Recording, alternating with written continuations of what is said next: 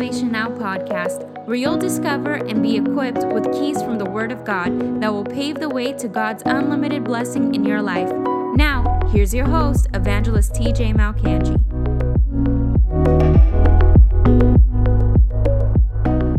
This is going to help a lot of people today. Let me tell you, because the testimony my pastor is going to share is is an uncommon one one that you don't hear much these days because i i think we live in a generation where people believe that christianity is like a you know an a, a, an excuse to just you know sit down relax just whatever happens happens you know. Some you know we're not going to have victory in this life. Well i'm going to tell you my pastor has a testimony he's going to share today that's going to show you that not only are we to expect victory in life, but God is more than happy to stand behind those that stand for Him. And when God stands with you, there, there's nothing that can come against you and prevail. No weapon formed against you shall prosper, the Bible says, and every tongue rising up against you, you'll be able to condemn. So my pastor has a church in, uh, and he's going to give you a little bit of a background. He has a church in Montreal, Quebec, in Saint Leonard, the district of Saint Leonard.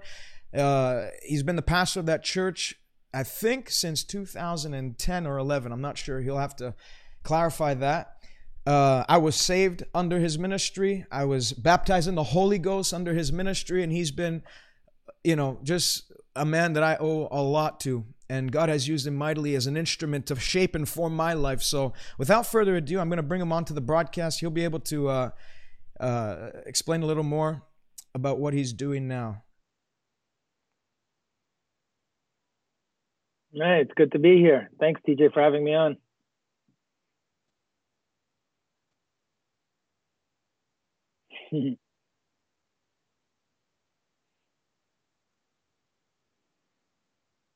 Audio's off. There you go. Sorry, my audio was off.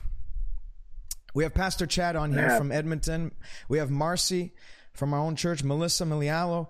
Anyways, people are excited and eager to hear what you have to share today. So um, I, I, want you just to say a bit about what you're doing at Good News Chapel, the Bible college you're starting. Just tell us about what the Lord's doing uh, through you. Uh, you know what? Uh, I don't even know where to begin.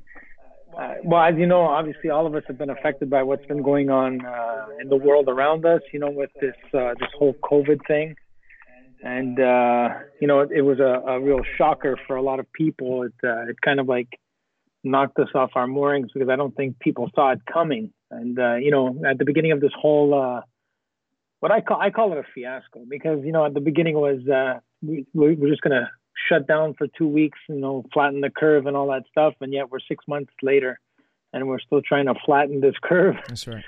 But, uh, you know, I'm not one, I'm not complaining at, at, all because, you know what, throughout this time, God has shown himself faithful. and uh, we didn't allow it, uh, which I think ties into what we're going to be talking about today with the title of this uh, How to Prevail in, in Every Battle of Life.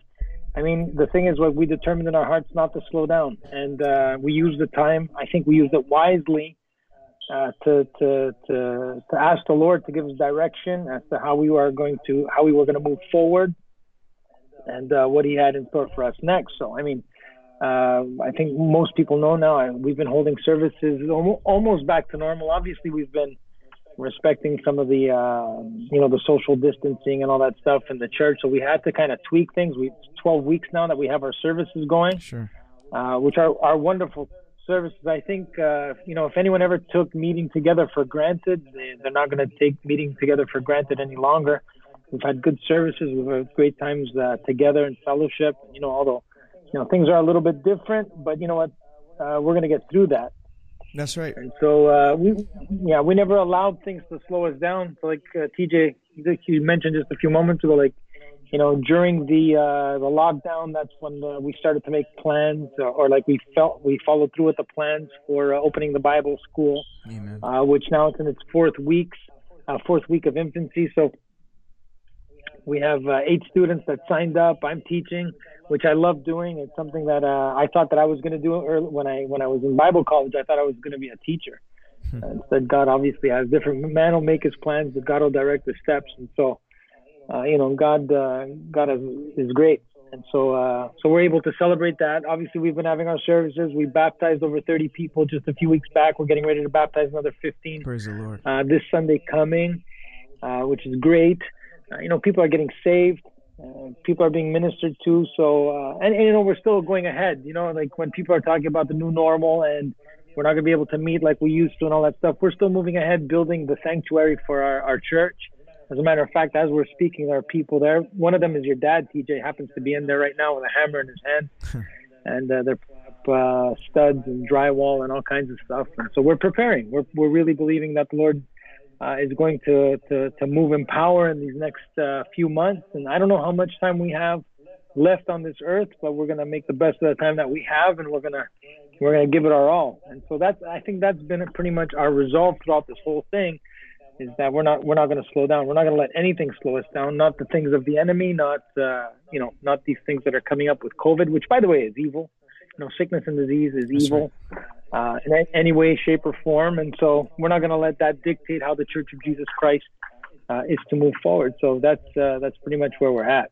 Yeah, and you know what? So, I love the fact that you said that in the midst of all this, you know, where it's normal for organizations and you know a lot of churches to just you know, let's just coast this out. Let's just wait this thing out. Let's just, you know, hope it goes away sooner than later and then we'll get back to plans.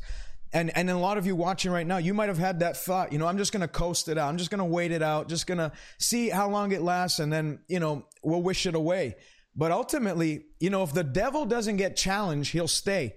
And so in the midst of this, I respect you so much because you're you started a Bible college when the world, I mean, there's I'm sure there's Bible colleges and other schools around the world, even non-Bible colleges that are closing down in a time like this, you know, where their financial support is like capsizing. But, you know, God has blessed the church, God has blessed you, God has blessed uh, the work of God, and as such, it's like Nehemiah.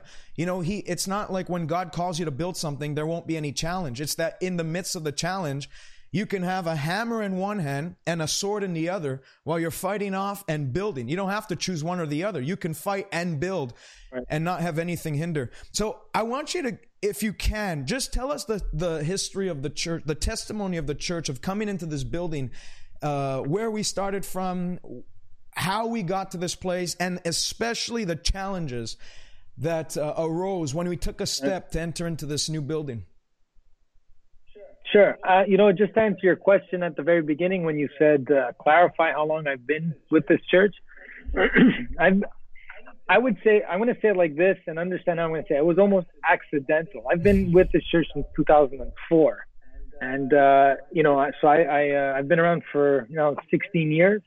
Uh, to answer the question about senior pastor, that'll be next year. I'll be celebrating my 10th year along with my wife that we've been ministering at this church as senior pastors. And, you know, I look back 10 years, man, it went by so quick. Mm. And, and sometimes I feel like we, we've, we've accomplished a lot, but I feel sometimes that we haven't accomplished enough in that 10 year span. But at the same time, I'm very grateful because God's been good to us. Uh, you know, his grace is, is huge. Uh, his mercy is even bigger. But uh, so just to give you a little bit of feedback, uh, a little bit of background, this church, first of all, uh, is going to celebrate next year its 100th anniversary. Um, so we, we are known right now as Good News Chapel. We weren't always Good News Chapel. This church started off as an Italian uh, Pentecostal church back in the uh, in the uh, in the early in the early part of the 1900s, we had Italian immigrants that came, and uh, and you know they they received the baptism of the Holy Spirit out of old Methodist missions and stuff, and but and they were they were soon kicked out of those churches because uh, what they were experiencing was uh, was really freaking out yeah. mainline denominations and stuff. So they they started meeting in homes, and you know just this you know I'm not going to go through all the details, but it started off as home groups, and then eventually uh, this this group of people that were baptized in the Holy Ghost ended up coming together, purchased the building, and uh, and they and, and we were at that same location ever since up till uh, 2000 and uh, what is it now? 2009 when we finally when we finally moved over to uh, uh, to where we're at. Uh, not 2009. I'm sorry, 2013. We finally moved over here to the the building where we find ourselves right now. So uh, it's a very rich history. Uh, I think that plays into how things unfolded over the course of time because, like, you know, uh, my wife and I ended up, um, you know, pastoring at, at, a church that has a, a, long history, a long storied history. And uh, that was part of the challenge uh, that we'll talk about in just a few moments. But, you know, the church pretty much existed at its past location for almost 90 years. And uh, now, uh, as my wife and I came on board as the senior pastors, uh, it was a it was it was a, a, page that was already in the midst of turning. So just to give you the the, the rundown, the, the church always wanted to uh, expand its, its, its facility, and then uh, they had purchased a building at the old location, and uh, they, their dream was to move into the building that was across the street and to expand it. But the problem was. Uh, you know, especially living in a in, in Montreal where parking is uh, is is not available if you're in the inner city. So, yeah. you know, having uh, having this brand new facility that can accommodate a thousand or more people, and then you know having 30 parking spots just wasn't wasn't working. And and the city in the city as it is usually in, in, in these in these types of urban locations, they they're very particular about their codes and so on. So what ended up happening is they kind of put plans on hold and they were lo- actively looking for another location.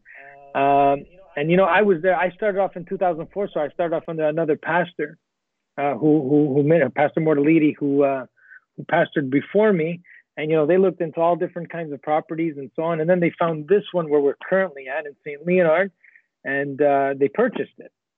And then uh, not long after that, um, there was a change in in, uh, in the leadership of the church. I had left, the other pastor had resigned as well, and then you know, by the Lord's grace, uh, and, and Providence. He allowed us to come back, and, and we ended up becoming the senior pastors here. So just to just to give you a little, I didn't purchase this building myself. This was this this was already purchased while I was on staff uh, under the previous pastor.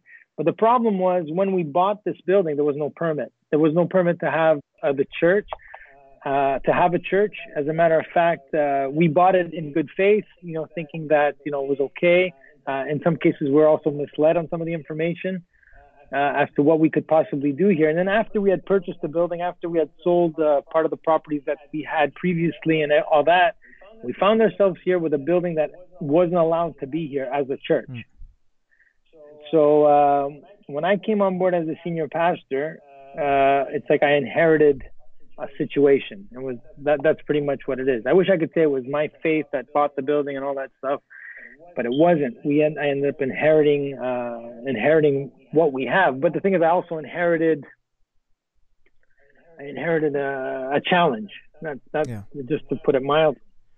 So like I was thinking about it before when uh, you had mentioned everything to me about like this this uh, this interview. I said like, what was it like? I, I kind of liken it to Moses, you know, going through the wilderness, and uh, you know God brings him up the mountain and lets him see the promised land.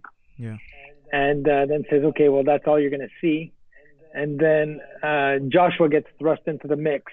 And then all of a sudden, I feel like the Joshua, where like I'm taking hmm. over from someone else. And uh, and now the challenge is great ahead of you. Like Moses did an amazing job. You know, he got them out of Egypt. He you know he wandered with them in the wilderness for 40 years. He saw like the goodness of God, the power of God. He saw the provision, all that stuff. And then all of a sudden, uh, you know, Joshua, I wasn't a young man at the time. I would I would guess that at about the time it was in the 60s or 70s. You know, he's the next one to take over, and all of a sudden it's like, okay, God just drops him off and says, "You're the one taking taking over." And like as I was with Moses, I'm going to be with you. And all of a sudden there's like battles ahead of them, and the first one is Jericho. Yeah. Which uh, you know, it's a, it's a baptism by fire. He, there was a challenge ahead of him that uh, there was a very heavily fortified city that was waiting for him, and you know what, Joshua had to uh, you know, had to produce, had to do something. And so that's how I, I felt. Uh, and so that was a, there was a great challenges ahead of us. Uh, I'll tell you, there were a lot of sleepless nights, that's for sure.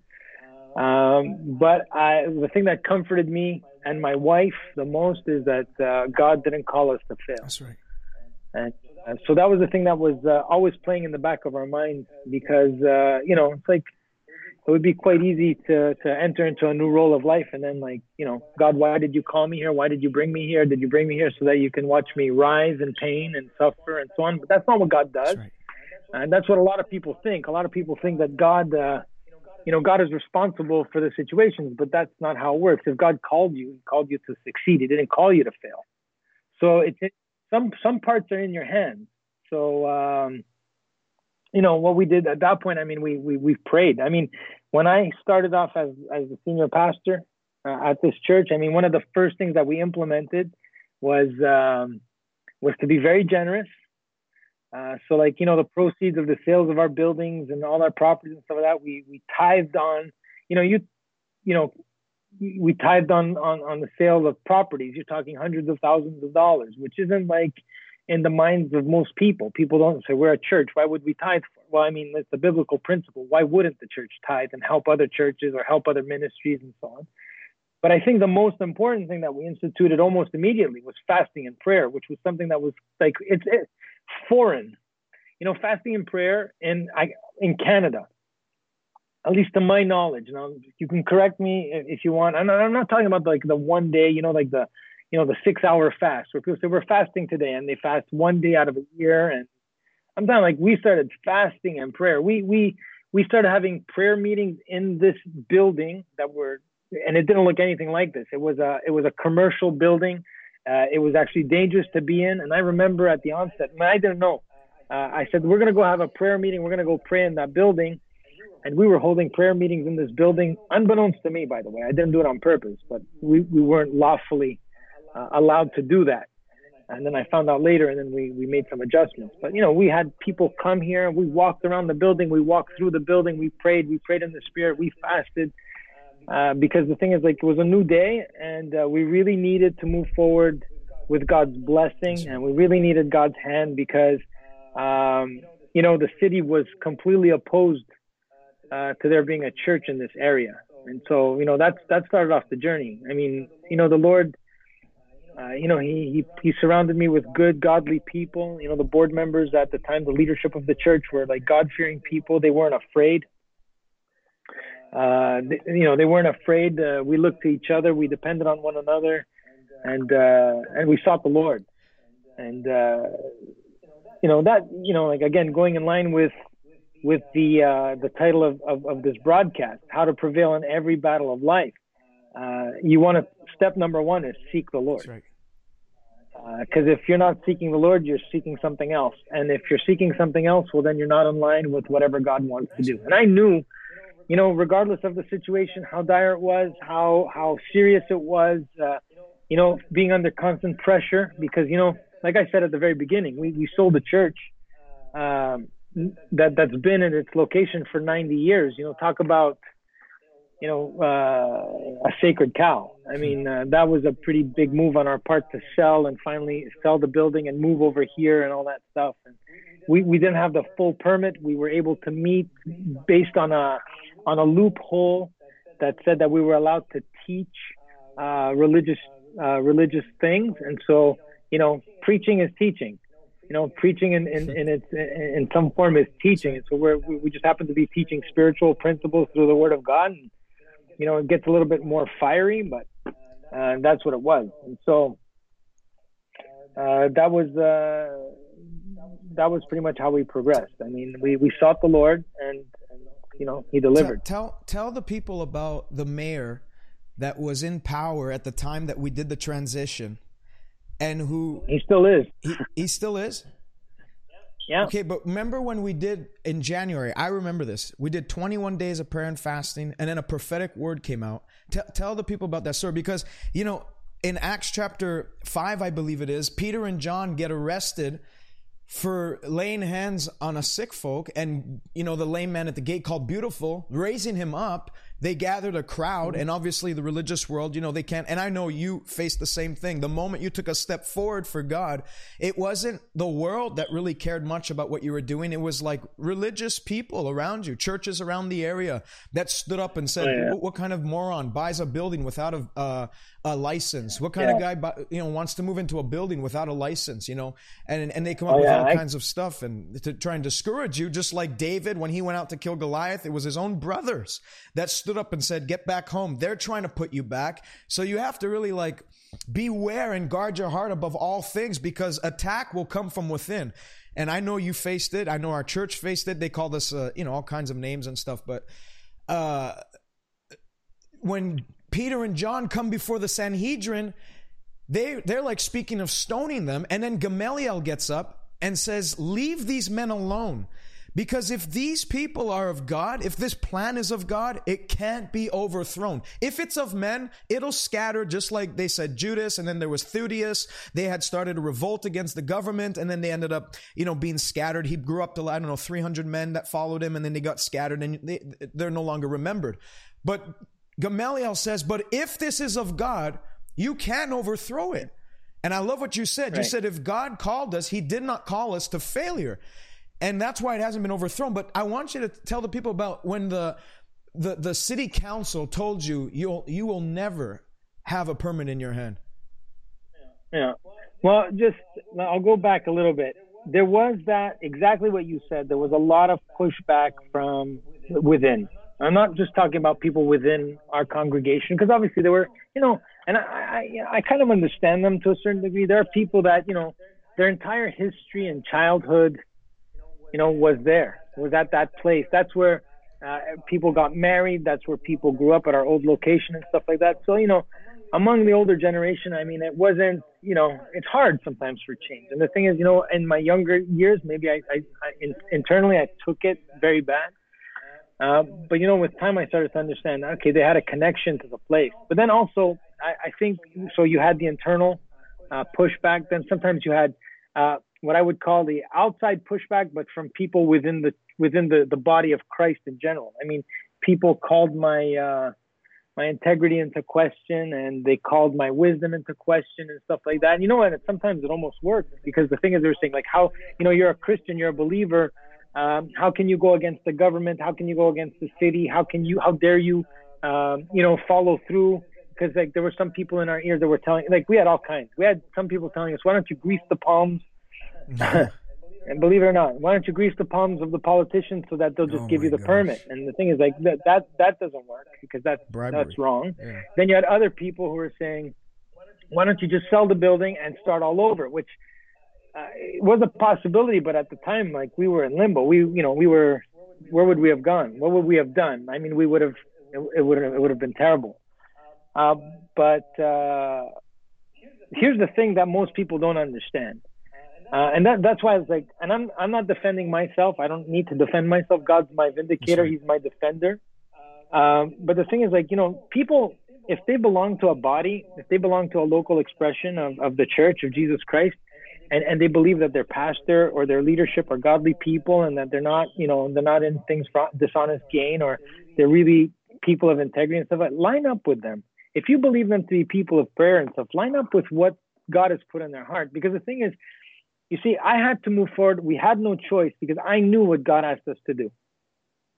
So the thing is, people don't understand that. People weren't in the room when I would pray with my wife and stuff like that. You just felt a confirmation, or they weren't in the room when we discussed with leadership, you know, uh, weeping about like uh, the, the direction that we needed to go in. And, and, you know what, we knew that we had to make tough decisions. You know, my call and the call of the people that are around me that serve with me uh, is not everyone understands that. So, you know, if you're going to be a leader in a situation, I mean, there's a lot of stuff that uh, you're going to carry that people won't understand. And so you have to just trust the Lord in it. Now, what happened was I mean, we we we got to work right away. I mean, we I went to see the city council. I think I met with them about eight or nine times, and it was tough. Like I I kind of felt maybe uh, going back to Moses, although I, I kind of felt what Moses sort of felt like going to Pharaoh, because every time we would walk into a, a a meeting, and it wasn't a city council meeting. It was we met behind closed doors with the city council. There'd be myself and the, and the, and some of the board members, and in some cases all the board members. And every time we met, they said there's absolutely no way, no way that you're ever going to get a permit for that building. And so, you know, like you walk in, and then you hear that, you walk out, and then, you know, you and the leadership of the you you you you you look at each other and say, well, what do we do now?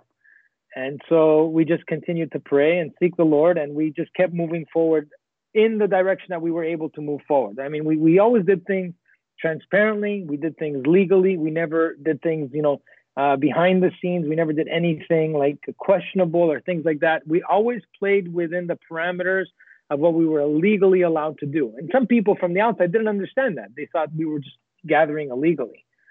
And so then, you know, one board meeting, then another, uh, council meeting, then another council meeting. I was like over my dead body, and then there was finally this one time this guy said, "As long as I'm here, uh, you will never have the permit for that building." Now, here's the thing about city council people: like oftentimes they end up sitting on the city council for long periods of time.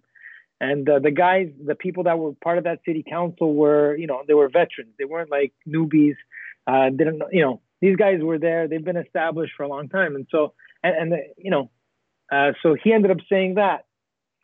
And Say what he said again. Uh, that was, he says, as long as I'm here, you will never ever have the permit for that building. Come to find out, anyway, I won't go into too many details. Well, anyway, I'll, I'll give you this detail. Come to find out, the reason why he was so embittered against the church was because he was involved in a side deal for this property before we ever snatched it up. Because that's even also another testimony. The price that we paid this building, and you know, three acres of land in in, in the city of Montreal, uh, you, we paid it under three million dollars. I mean, that's not three acres of land. It's not you know, under three million dollars is like a, it's a steal. Yeah. And so we we snatched it up and so we kind of ruined the plans of some of these people that had things going on. Well, anyway, it's too late for me to say long story short. I feel like I've been talking for 41 minutes. go, go ahead.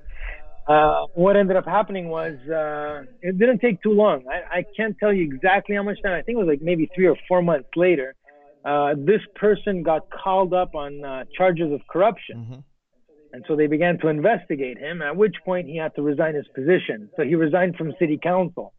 And so immediately what I did was, and, and I suggest you do this, anytime you get good news to make this a practice, I took his picture and I laminated it and I stuck it on the wall so that every time I walked into in my office, so that every time I would walk into my office, I would see that there was another step towards victory. Like, you know, this guy stood up and said, as long as I'm here, there will be no church there. And then the next thing you know, he's on my wall of shame uh, and what I would call my wall of victory. I would see his face, then I would giggle, and I would say, "Only God can do stuff like that." That's right. And so, like, you have to understand. You know, part part of the thing is, it's like I wanted the I thought that when I when I took over, that we were gonna have the permit within six months. I thought, you know what, the favor of God's on me. Uh, he brought me here. He didn't bring me here to fail. Everything is going to resolve itself in six months. It took several years before we finally, uh, before we finally got the permit. Uh, but the thing is, in the meantime, we didn't stop building, we didn't stop renovating, we didn't stop raising the funds to do it, we didn't stop ministry, we didn't stop right. feeding people. We, we, we were giving out clothes, we were doing the Christmas basket thing, we were preaching the gospel. Uh, you know, like we, we just forged ahead, and uh, and we didn't we didn't allow, you know, what men were saying and people to, to get us down. It's hurtful sometimes when you hear people that you you think are close to you that are obviously not speaking in your favor. But you know what? One of the things I've learned in ministry and in life is you, you got to just drown everyone out. That's right. You got to fill yourself with the voice of God and not the voice of people. Because you know what? Uh, it, you know the Bible says that. I was thinking about it. It says in the in the um, in the the council of many there's wisdom. But the thing is, it doesn't mean that everyone has wisdom. It means mm-hmm. within there there's going to be some that bring out wisdom, and there were good people that brought out, and then there was a lot of people that just brought out foolishness. And so, um, you know what? We just we just moved ahead and we did what we felt, what we knew that uh, uh, that God was asking us to do. And here we are. I mean, now we have the full permit. Uh, and is that we're moving ahead? Is that guy still on city council? No, no, no. He he had to resign, and then he never got back. He never got reelected because I, I guess it stuck with him too much. At that point, he he retired from his uh, political career. Yeah. So I remember so, we had done the 21 day fast, a word, prophetic word yep. came forth not too long after, a couple days later, and it was what I think the word was even by Monday yeah, he'll have resigned. Yeah, it wasn't. It, it wasn't.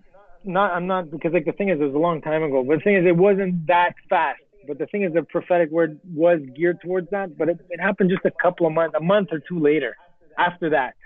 So you're talking within the span of four or five months, this guy was gone. Yeah. And you, the funny part was uh, the church was holding. Uh, we weren't holding. We were uh, part of the. Because we wanted to be involved in the community and stuff, so we went to a golf tournament with the Chamber of Commerce. So like we represent Good News Chapel. We're giving out Bibles. We were giving out like you know golf balls with our uh, logo on it. Along comes this guy, this uh, this uh, city council member, and I remember he took me aside and he said uh, he apologized He says, I'm really sorry. And then after that, he whispered to me, he goes, You know, you guys are going to get the permit. it's going to happen. And that was the killer part. Because, like, when we were sitting at a city council meeting, he was like, You know, my staunch enemy. And I and I told them, I said, we pray for you, and we did. We prayed for them. I mean, we prayed for them by name at our at our fasting and prayer times. We prayed that the Lord would save them. We prayed that the Lord would, you know, touch their hearts and all. Uh, you know, we you know we prayed. We earnestly prayed yeah. for them. You know what? People ultimately make their uh, they make their choices. They make their decisions. And so, listen, I, I still believe that they can get saved. I don't hate anybody. I don't hate anybody uh, and I don't hate anybody certainly enough for them to go to hell. That's for sure. Yeah, and you know what? So. You know what scripture comes to mind is Proverbs sixteen seven. When a man's ways please the Lord, he makes even his he enemies to be at peace with him. And I'm telling you, there might yeah. be some people standing in your way today. There might be people that have made your life a living hell. That it seems like just like someone wrote, an uncircumcised Philistine, you know, like a Goliath standing in your way. Let me tell you, there's nothing, Jesus said, I will build my church. And even the gates of hell will not be able to prevail against it. When God's committed right. to building you, nobody, even if they commit, you know, I always say that if the whole world got behind you, but God was against you, you're a dead man.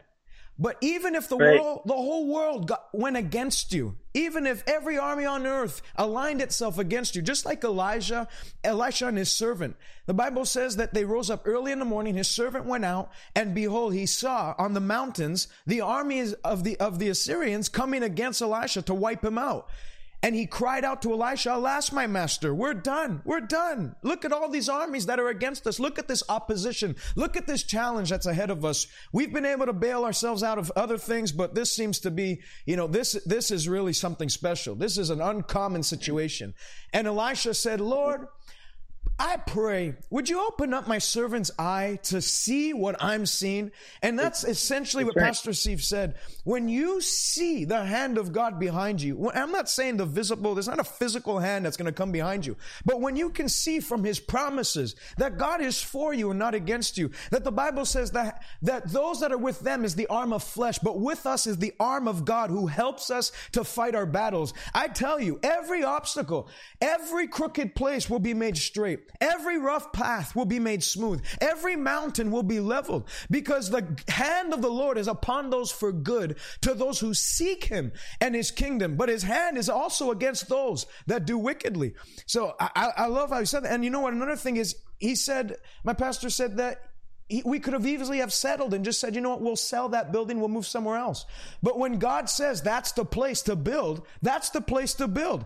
Even if it looks unfavorable, even if it looks like, uh, you know, easier to go another way. You know, when you do things your own way, even all the resources of this world will still feel like it's a struggle building that thing. But when you go God's way, even if you have no resources at the first, God's resources, my God will supply all your needs according to his riches and glory, and, and the building will be effortless.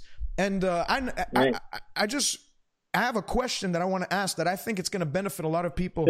Um, your answer onto this is, you know, I'm sure that throughout that time, because you said it's, it's, it spanned a couple of years, and throughout that time, I'm sure you had racing thoughts. I'm sure you had, you know, oh, yeah. because you're not exempt from thoughts. You know, Kenneth Hagin used to say a thought can come like a bird can come on uh, uh, onto your porch or something, but you don't have to keep it there. You can chase it away. A thought can come, but you don't have to have it nest in your brain. So, you know, I'm sure you had thoughts and and your flesh just rising up looking at the impossibility of it, getting discouraged by city council members saying what they said, and even people around you and whatnot. So, what did you do? You know, I'm sure people, like you said before, people I, I, am sure doubted your ability to hear God. You know, he probably missed it. You know, no man's perfect and stuff. What did you do in that time to win the battle in your mind? Uh, uh, first, I want to, I got to give credit first. Okay. Obviously, all glory goes to God in everything. Okay. Yeah. I want to tell you one of the best things that God gave me, aside from His Word, aside from salvation in Jesus, God gave me my wife. Um, because like you know, here's the thing about ministers: uh, uh, no one knows them like their wife knows them, or like their husband knows them, depending. You know what I mean? So the thing is, it's like uh, a lot of the battle was fought at home. Uh, there would be times when I, I just didn't have racing thoughts going through my mind. I would verbalize, which was a huge mistake. I would verbalize, uh, I would verbalize like, you know, what am I doing here? What did I do wrong? What, why did I ever, you know, what was I thinking? Did I, did I, you know, did I even take leadership of this? Should I have, or, you know, all kinds of doubts started to come in. And, uh, you know, my wife helped me. My wife is a woman of faith, man she, you know, I wish I could say I, you know, I'm I'm the leader in my home. I'm the priest of my home. That's for sure. Because um, that's how we run things in our home. That's how we've decided to run things according to Scripture. But my wife is a faith-filled, you know, um, woman. She she helped me a lot. She prayed with me, prayed for me. She'd wipe my tears a lot of nights, uh, which was. Uh, but you know what? Uh, we we uh, we sought the Lord. Um, you know, I was thinking about what we were going to say today, like some of the things that I wanted to make sure that people got. Because the thing is, you have those racing thoughts that go through your mind. You you get like, oh, you're a loser, uh, all that stuff. It happens all the time. You have to understand first and foremost that that's the enemy. Yeah. The enemy is not just the accuser of the brother. He is doing everything in his power to make sure that he gets in your ear, or he or his minions get in your ear and and, and speak death over you, speak into reality the things that are in your head. If he can trick you into listening to him, that's the thing. If he can trick you into into following through with the things uh, that he's implanting in your mind or trying to implant in your mind, uh, you're done. So here's the key message that I wanted to give today, uh, based on this whole story. Okay, uh, you you're, you'd be a fool if you think that it it lies all on you uh, first of all, you have to remember that this is God's church. Uh, he called you, and like I said at the beginning, He didn't call you to fail. Mm-hmm.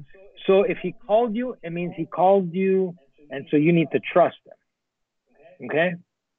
A verse that's been like a guiding principle for me, and you know what? I wrote it when I wasn't even serious about the Lord.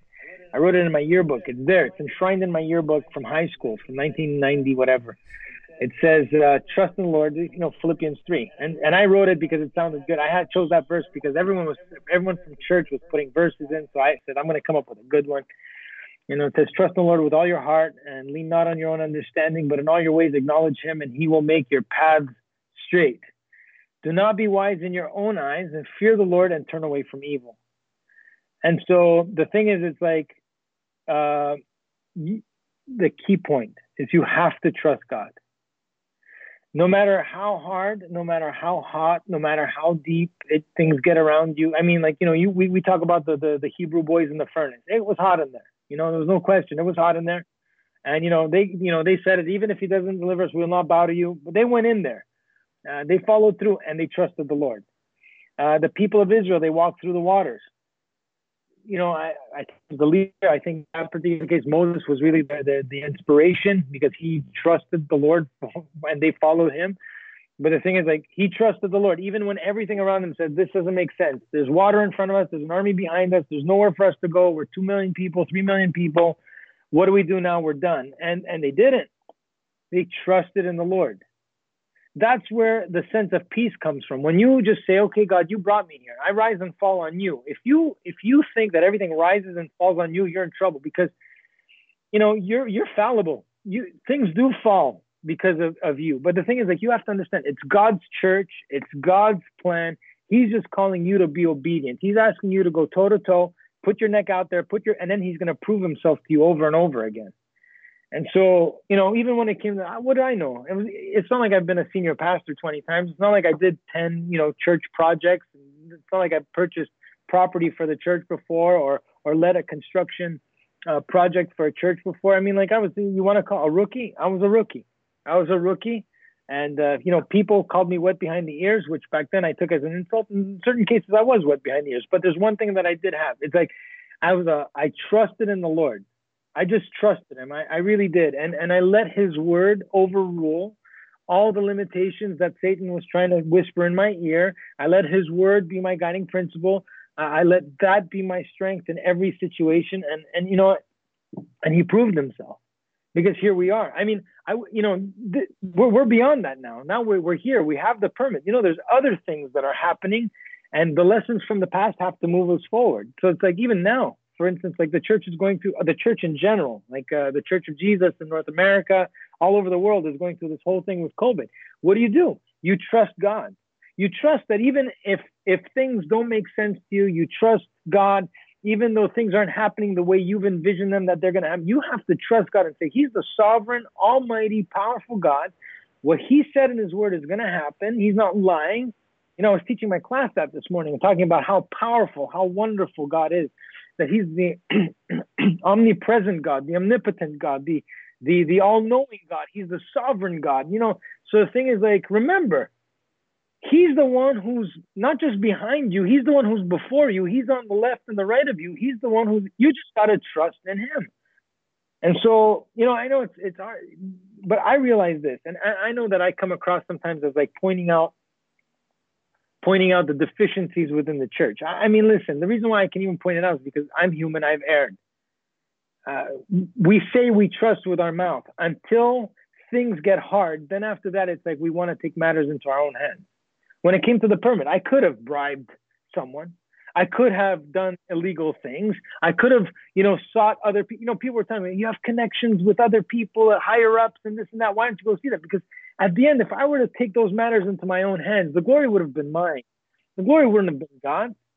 Uh, did it happen in the time frame that I wanted it to happen? Did it happen in the six month? No, it didn't. It happened in a five year period where God, you know, taught me, stripped me of all like the junk that had not that should not have been present in my ministry.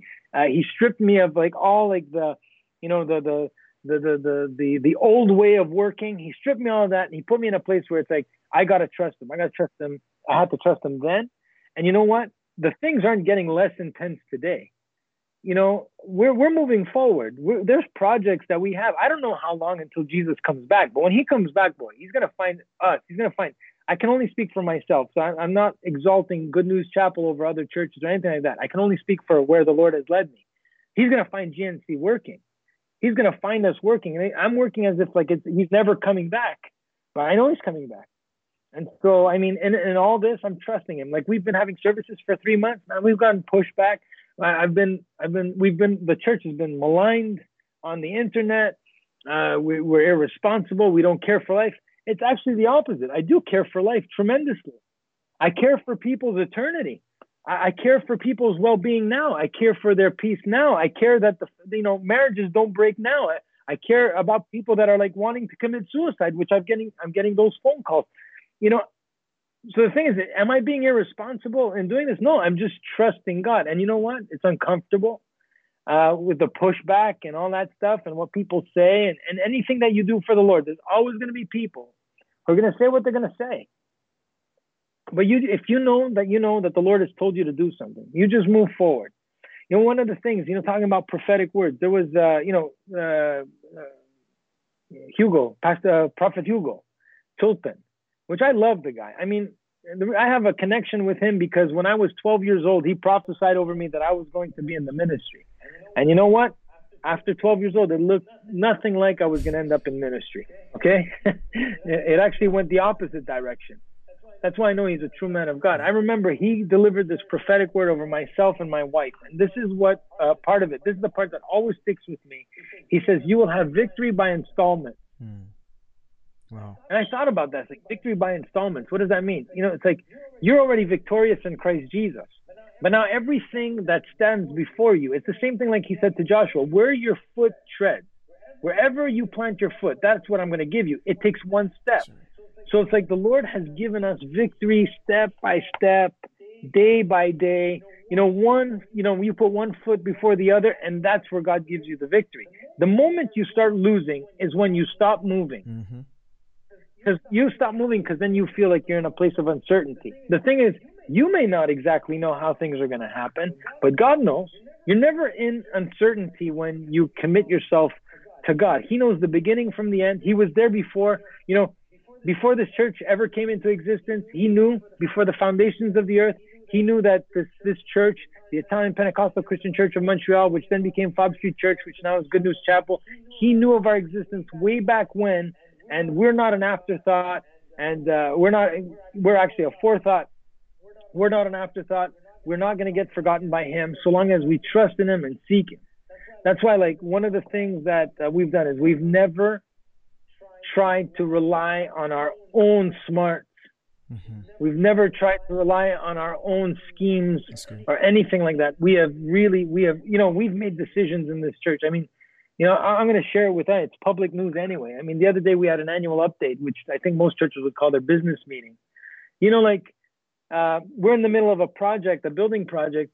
Uh, you know, we we've done the opposite of what you're supposed to do during a building project. We've given over a million dollars in five years to mission. Uh, when you know we could have easily said, "Listen, we got to get this." We, we we know. We said, "No, this is what God wants," and we did it. And you know what? God brought back a return we're able to build this uh, this this this part of our building right now, and it's like we're debt free. We're debt free. We have a surplus. You know, it's like that's God's way. That's God's math. That's you know, it doesn't make sense. You know, we have uh, one of the people on our board is uh, he's a chartered accountant, and when he looks at the numbers, it's funny because when he looks at the numbers, he says the same thing. He goes, if this was a business, he goes, uh, this does not make sense. You should not be in this position at all. And he's absolutely right. It defies logic when you trust the Lord. He does things to make the enemy look so stupid.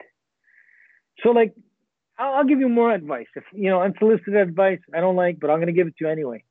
What you oftentimes, what God will ask of you, does not line up with your reasoning.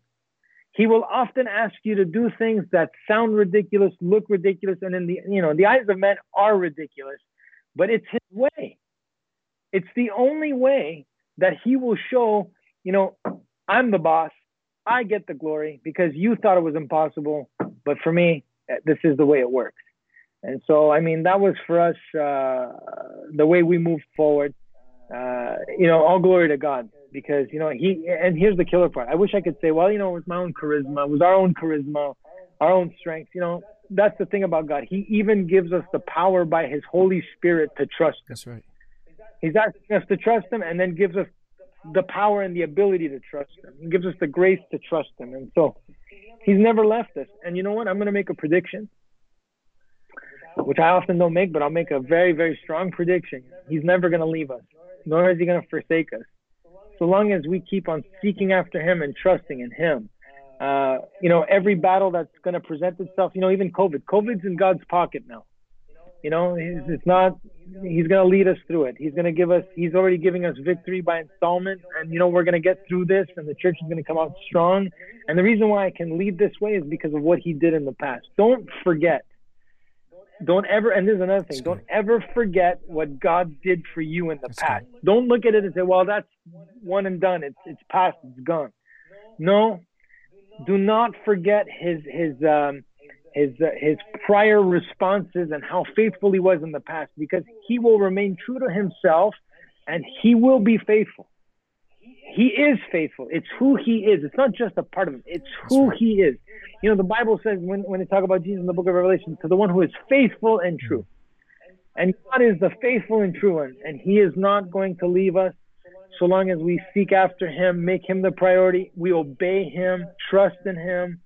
Uh, you know, like I said, you know, trust in the Lord with all your heart. Do not lean on your own understanding. In all your ways, acknowledge him, and he will make your paths. And I want you to notice that the word paths is plural because there's a lot of projects that God is calling you to. There's a lot of things God is calling you to, and so you just don't need them for one; you need them for all of them. Mm. So it doesn't That's matter good. if it's a building, a project. It doesn't matter if it's a pandemic. It doesn't matter if it's a, a challenge from from people or whatever you whatever you can imagine. Uh, he will make your path straight. And so, uh, I mean, I wish I could say like, ah, look, I had it all figured out. You know, I, I had those moments uh, doubt filled moments. And, and, and you know what? Those doubt filled moments didn't make me uh, renounce God. They made me go to my knees and really cry out to the Lord. And He sustained us. He sustained me. He sustained us. And here we are. We're still here. Yeah, and, you know, the word says, Psalm 138 2 says, He honors His word above His name, meaning He puts His promises above His reputation. So when God moved on these authors and penned down this book called what we call the Bible, which is a compilation of 66 other books put in one. God knew the repercussions of that, that he's putting his reputation on the line. And he knew that when he wrote, I am the Lord your healer, that his he, he would tarnish his reputation if he failed to be the Lord his the Lord your healer. That's why he's still faithful to heal to this day. He knew that I am uh, I am your vindicator. When he said vengeance is mine, when he put that, he, he knew his reputation would be on the line if he didn't fulfill that. But thanks be unto God. He's not a man that he should lie. You know, he's not the son of man that he should change. God has not changed. And what he's done for others, you know, I don't, I didn't have my pastor on today to come and just, you know, let's see how great he is and how great his, God's work is in his life. This, I, I did this so that it would encourage you and infuse you with fresh strength from heaven to believe God that though your beginnings might look small, your latter end will greatly increase. You don't have to help God. You don't have to help God and you don't need any man's assistance in what God's trying to get done in your life. You know, that's what Abraham did. I love what Pastor Steve said. He said, you know, it, it, we could have easily have bribed we could have, uh, what did you say, greased the palm of city council members. We could have helped God get to where we need to be. Abraham tried to do that, and it gave birth to what? Ishmael, and still Ishmael's a thorn in the flesh to the Jewish people to this day. So when you when you try to help God, look at Uzzah when he tried to secure the ark as it was falling and he put his hand on it and he got struck dead. Why? Because that was an, an example. God serving him as an example for future generations. I don't need your help to sustain my work. When you try and help God, when you try and put in your own two cents or whatever, uh, by promotion and trying to get your name out, whatever it is, what ends up happening is even if you get to a level, you are now pressured with the task of sustaining that level. But when God brings you up, He's the one that sustains you. That's why Isaiah 41:10 should be ingrained in your heart. I am the Lord your God, therefore do not fear. I am with you. I will help you, and with my own right hand, I will sustain you. So I, I want to ask you one more question, and then I would love for you to pray for the people uh, that are tuning in, because a lot of people, someone watching from Australia, please, please, please pray for me. There's a bunch yeah. of people watching uh, uh, on the broadcast that I know would be greatly touched uh, if you'd pray for them. But my final question is, you know, we had a vision. You had a vision from God to move into this to this building. God put a vision in, in, in your heart, in your in your spirit, and it seemed like in the natural nothing looked right. You know, like Abraham, sure. by faith, Abraham obeyed. He went out to a land not knowing where he was going. He had this great vision according to what was written. I'll make you the fathers of many, the father of many nations. But he had no, he had no, nothing in the natural to secure that for himself. You know, his wife pushing 90, he's pushing 100. So with a great prophecy. You know, I know there's people watching here today that have received a prophetic word. They have a vision from God. God told them something for 2020 and then, you know, 20, uh, COVID hit and now they think, you know, maybe God's taken another way. Maybe what I heard was wrong or whatever. But at the time, you know, the Bible says in the book of Peter that we are to take heed unto the prophetic word as a light that shines in darkness, lest we give up until the day dawns. So you don't, when God speaks to you in the light, you don't doubt in the darkness. So there's a lot, I know there's people watching right now that have received a prophetic word. They, they, they feel a call to the ministry. They feel a call to open up a business, whatever it might be. What do you tell them? Uh, because I know that a lot of times, you know, it's it's preached that you know just wait on God's timing, just wait, keep you know, uh, this there's a season of waiting and there's a season of fulfillment and all that stuff. But is it a season of waiting or are there steps we can take, practical steps we can take towards the fulfillment of prophecy? Well, I think I think that there's a preparation time. That's for sure. Yeah.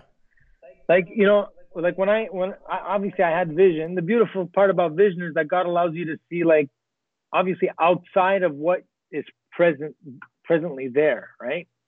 So like you have a picture in your mind and stuff of what things are going to be like, but you know, one of the things that I, have always known, okay, this is not, uh, one of the things that I've always known is that things have to start somewhere. Okay. I think, I think that's the number one problem with like a lot of people. It's like, you know, it's like, I'll, I'll use money, for example. Someone says, well, I, I got to be a millionaire. Well, people don't understand that. In order to become a millionaire, you got to start putting things into practice. Like you, you have to work, you know, It's not just gonna fall in your lap. You gotta work and and and then you gotta save. You can't just like be spending like crazy and so that. You gotta be wise. You just don't blow your money on things that like, you know, any any frivolous thing that comes along. I mean, uh, like for instance, for me, the guiding principle for every ministry, and I, I I've spoken this to the staff here at the church, and you know, because everyone has that problem. It's like everyone like they they just see the end. They they see the end. They see the end result, and and I want to tell you something about that. The end result that you envision is probably the furthest thing from God's end result. Because I was explaining that this morning. You know, we often say, you know, God can do exceedingly abundantly uh, all that you can a hope or imagine, right? Well, the thing is, like, well, you pretty much cap things when you when you go to the edge of your imagination, whereas God's going to take it like ten steps further. But the the thing is, it's like people have to get in their hearts. Uh, Zechariah 4, 4.10, it says, you know, despise not the day of small beginnings because God delights in seeing the, the beginning of something. He likes to see that. Okay? So, uh, waiting if you're sitting there just twiddling your thumbs, it's the wrong thing to do. If you know the direction that God's leading you, like for instance, the Bible college, right? I'll use that as an example. Uh, if, if, for us, uh, the Bible college, I, I know what I hope it's going to be. I, I know what my imagination like envisions and stuff like that. I wanted an accredited Bible school and that. And you know what I did? I sought every Bible college that could make that dream like a reality overnight. But the problem was every school I approached to accredit us, there was some form of negative compromise that had to be made, which was going to make us abandon our core values. Okay, like for instance, we're, we're at a Pentecostal Bible school that we want to start.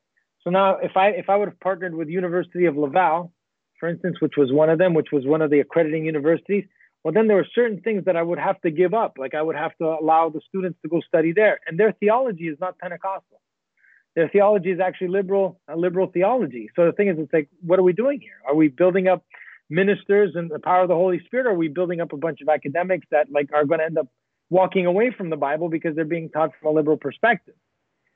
So then, you know what? Like my big picture was an accredited college, hundred of students, all that stuff.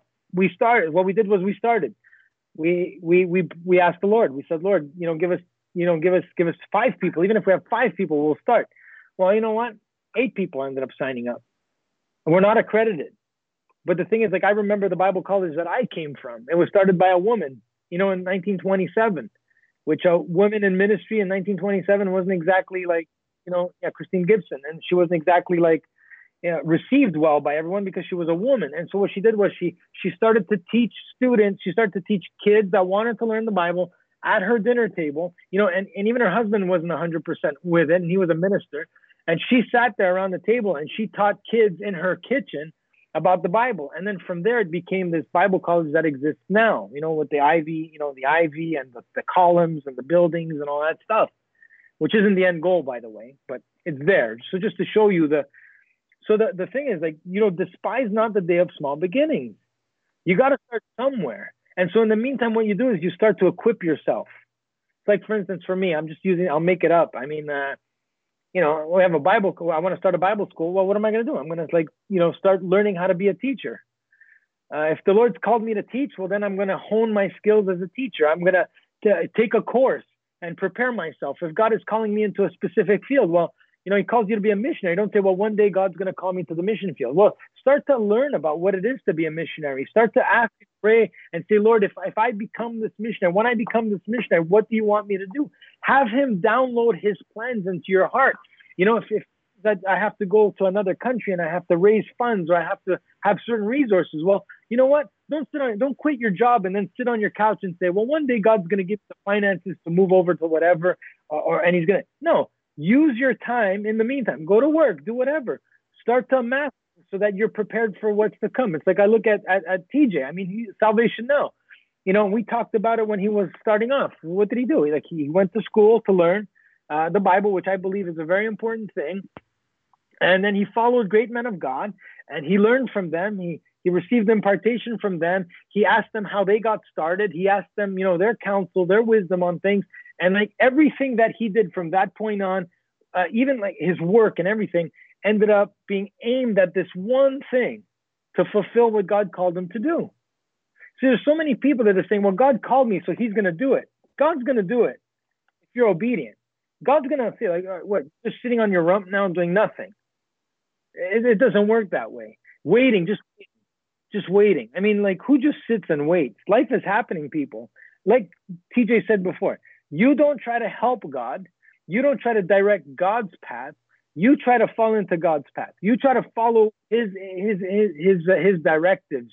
I mean, do something. You it can't it can't be of loss. Don't interfere with what God's trying to do. Work with God. That's one of the greatest lessons I learned in my life.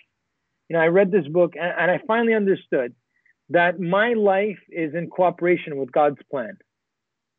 You know, there's people that think that God is just doing everything, and then there's people that say it's all up to me. No, then you you've kind of missed out on what relationship is. Relationship is two people working together. And in this particular case, when it comes to ministry, it's me working along with God's plan. So for, for me, the guiding principle is despise not the day of small beginnings. So, uh, you know, God's called you to minister. God's called you to be an evangelist. Uh, you know, go talk to someone. You know, say, you know what, today when I go to work, I go to the bus stop, I see someone, I'm going to ask the Lord, Lord, point someone out to me that need, needs to hear your voice today. Fill me with the word. Start. How can you speak to crowds when you can't even speak to one? You know, if God has called you into like business, the business world, because He wants you to be like someone to to fund.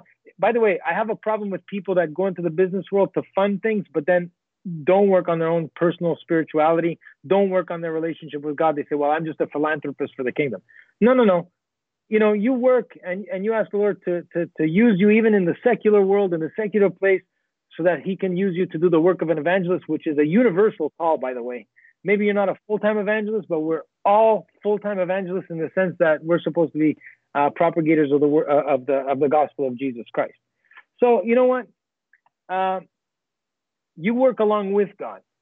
The preparation begins with prayer. The preparation begins with asking Him. The preparation begins with like saying, okay, I'm going to get directives and then moving according to what he's asking you to do. Everyone's just waiting for like, you know, uh, Jonathan, you know, he says the story about Colonel Sanders when Colonel Sanders, uh, you know, walked into a church and he paid the bill and all that stuff. Everyone's waiting for Colonel Sanders.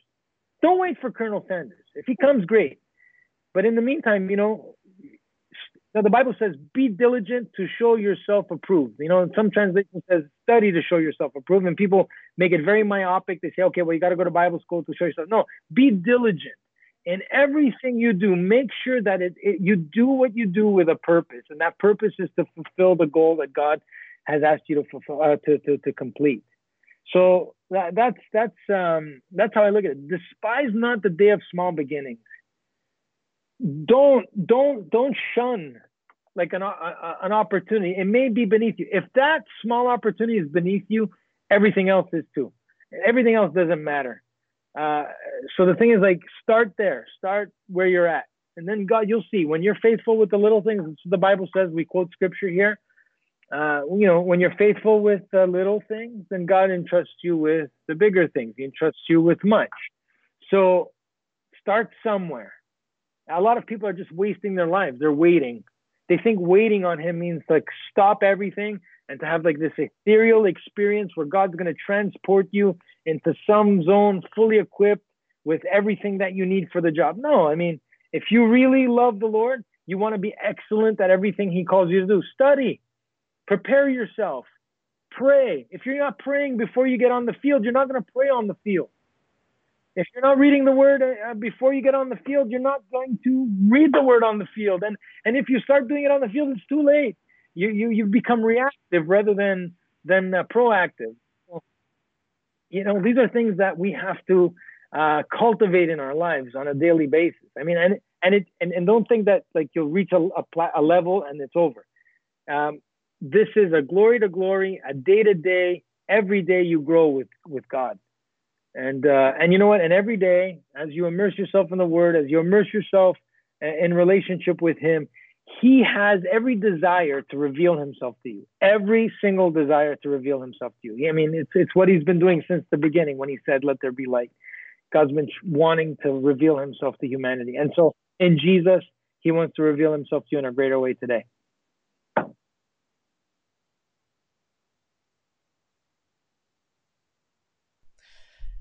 Uh, what comes to mind is Bishop David Oyedepo uh, always says any faith that seeks to make God totally responsible for the outcome of your life is an irresponsible faith. And I think there's a lot of irresponsible Christians because really you're either going to be a liability or an asset an asset in life. And that's totally dependent on you on you. You know, the Bible says faith without accompanying action is dead. It says just like the body without the heart functioning is dead, so faith without works is dead. Works is the spirit of faith at work. Works is uh, is um, one of the the uh, corresponding expressions of faith without you taking a step god's not going to take god will take like 99 steps but you have to take one step to meet him there. And uh, you know the bible says in proverbs 22 you said be you know study to show thyself or be diligent to show thyself approved. In the old testament in proverbs it says seest thou man diligent in his work do you see a man diligent in his work, proactive in his work, taking the first step, taking every actionable step towards the fulfillment of his destiny? Do you see that man? The Bible doesn't say that man, you know, how many of you know we're not called to be fruitful, we're called to be faithful? That's rubbish. You can't be diligent and faithful and not be fruitful in God's kingdom. My pastor quoted it. He said, Do you see a, um, a man who is faithful in the little? That man will be entrusted with much. And that goes back to the parable of the, the five talents, the two talents, and the one talent. And one of them said, you know what? My master, he's an unreasonable person. He gathers where nobody sows. He's a hard taskmaster. You know what that is? It's Christians saying it's hard to serve God, not even worth doing anything. I'll just sit back, warm my pew up, do whatever I have to do, and, you know, chill out and hope hope hope hope uh, at the end of it I, I, make it through. You know that because you have a perse- perspective of god that he's some hard task it's hard to serve god it's burdensome. No the bible says the commandments of the lord are not burdensome. And then it goes on to say that that man when the master returned he, he had his body cut into and appor- apportioned with the unbelievers. But the five the man who had five talents and produced five more that man received commendation from heaven. And i'm believing god that at the end of time, when we stand, the Bible says we will all stand before God and give an account. If people, I mean, we're going through the book of Revelations in, in our church, a seven step series on the different churches and stuff. And every single church starts with, I know your works. I know your works. I know your works. God pays attention to how you're working. And the Bible says, Those who wait upon the Lord shall renew their strength. That word wait is not sitting back, relaxing with your arms folded, hoping things turn around. That word wait is like waiting in, a restaurant where you're waiting on God. You're a, a desperate waiter. You're a waitress. You're serving God in the interests of His kingdom. And when you do that, seek ye first the kingdom of God and His righteousness and everything else that you're working hard. Other people are sweating nine to five, working two jobs on the weekend to obtain. Uh, the, I mean, even at that, money can't buy you peace in your home. Money can't buy you a better marriage. Money can't buy you health in your body. But all those things, God said, if you'll seek me first, everything else people are stressing to obtain, I'll, I'll deposit it into your life. Pastor, if you you know you go ahead, yeah, go ahead. Yeah, go ahead. No, just one thing because you mentioned the the thing about the talents. You know that servant who uh, who buried the talent. Yeah. He actually lied about his master. He says, I know you're a hard man. Yeah. Remember, that parable is supposed to be a comparison to God. Yeah. Okay? That master is a comparison to God. Is God a hard taskmaster? No. Is he a hard? No. So that's like what a lot of people think. That's why I started off this thing by saying, with, you know, it ties in with what I said at the beginning. God didn't call you to fail. That master who gave that talent to that guy knew that that guy had the potential to double that. That's right. Instead, the guy right. decided that he wasn't going to do anything. He was saying, "Well, you know what?" Because he, he, didn't know his master. That that's why there's a lot of people that fail because they don't know the master. They don't know God. So true. God loves you. God loves me. As hard as it is for me to believe that sometimes, you know, because there's not a lot that's likable. He loves me. He loves you. He called me. He called you. Every single one, I believe that. I believe that every single person has a call and a purpose and something to fulfill. And so the thing is, like, he didn't call you thinking, you know what, I don't know if he's going to make it or not. Remember, we're talking about the one who knows it all. Mm-hmm. He knows you can make it. He knows you have the potential, the power to do it. If he didn't, he wouldn't give you anything.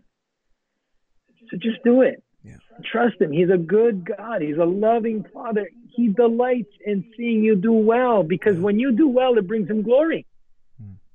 When you don't do well, I mean, it, people like you know you've seen it in the past. You you've messed up somewhere, and people say, "Ah, you and you call yourself a Christian." It doesn't bode well. People don't have a good uh, a good uh, opinion about God because they see the failure. Yeah.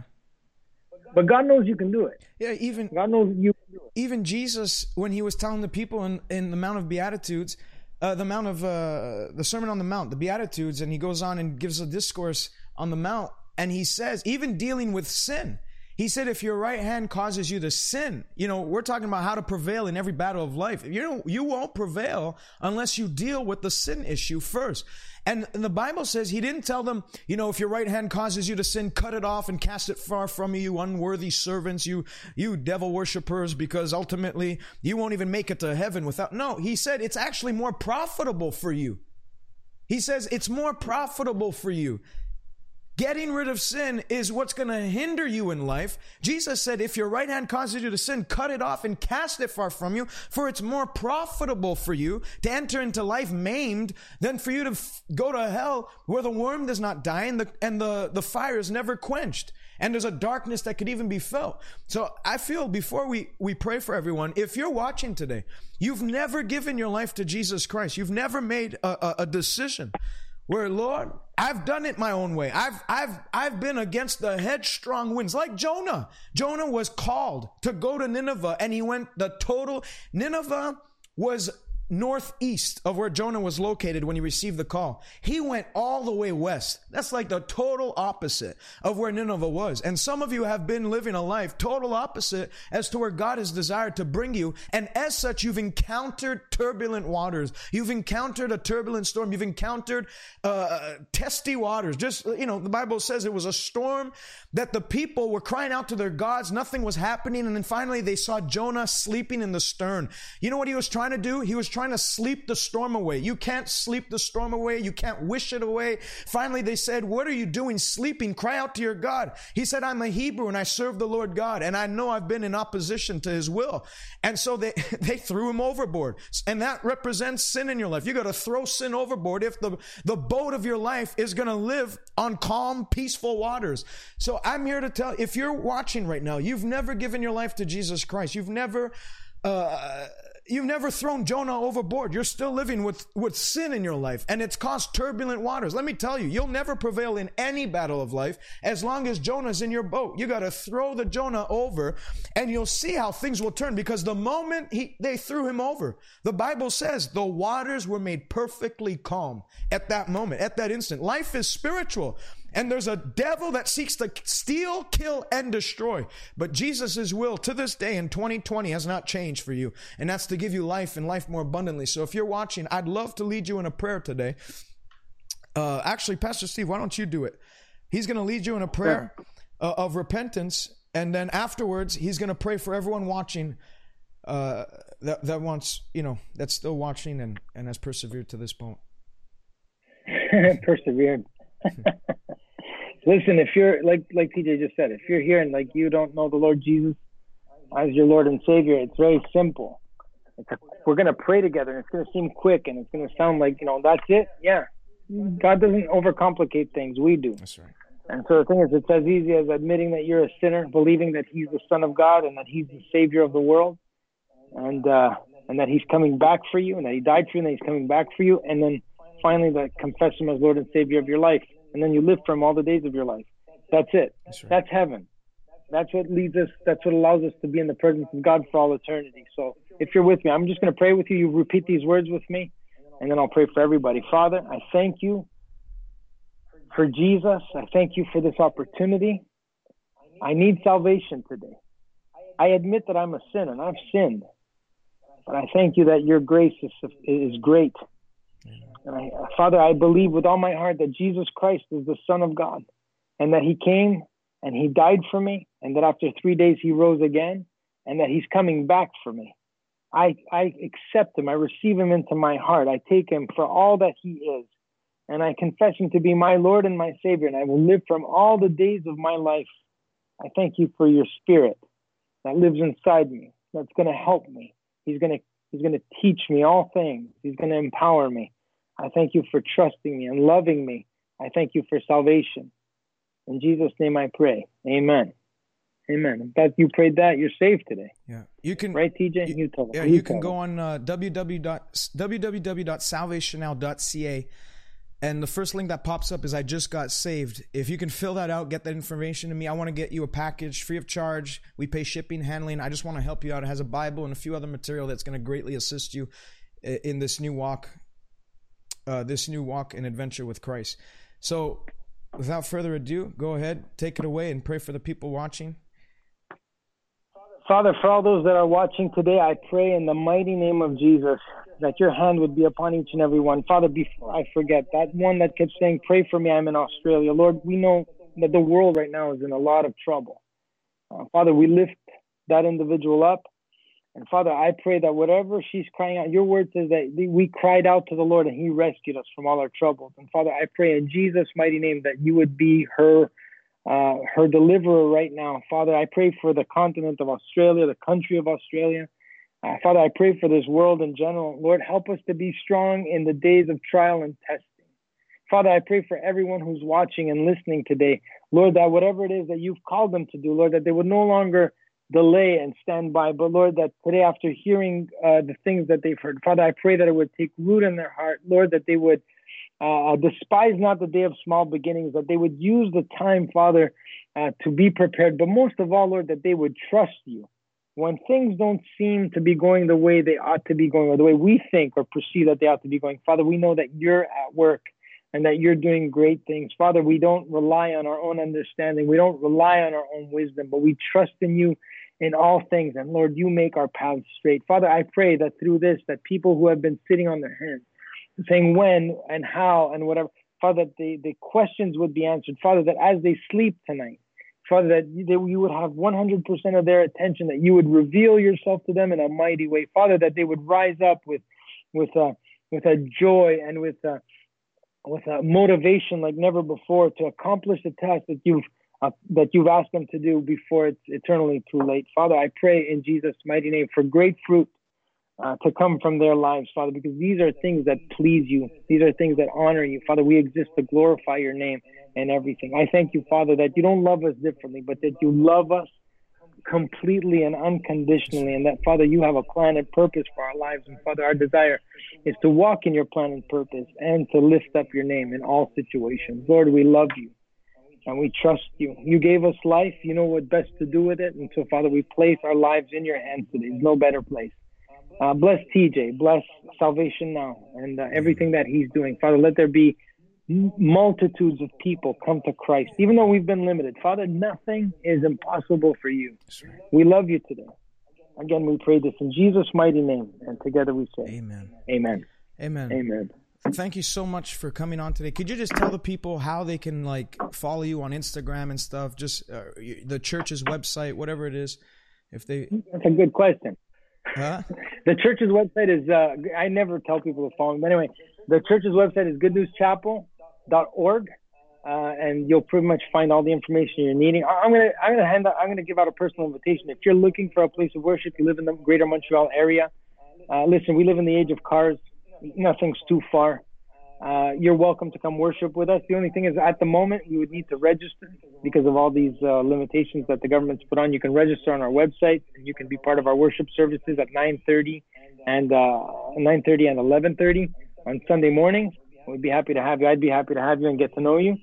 Uh, also, if you want to follow me on Instagram, I don't I don't do much on Instagram. Stefano Gesualdi uh, is my handle on there. You'll find it. You'll see cute pictures of my kids. That's about it. But every once in a while, I post things that uh, that are important, so you may want to be yeah, there. Like, but uh, I want, and, you like like the Good News Chapel page for the broadcasts and stuff. Yeah. The Facebook page. Good News Chapel Montreal, the Facebook page, Good News Chapel. It's all Good News Chapel. You can follow us on Facebook, like, share. Uh, our sermons are on there every week. We have podcasts on the Apple Store and also the Android Store, uh, the Android podcast, whatever the equivalent is.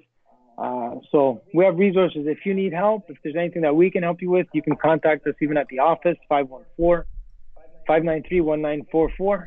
We're, we're ready to help. TJ, I just want to say thanks for uh, for having me on your program today.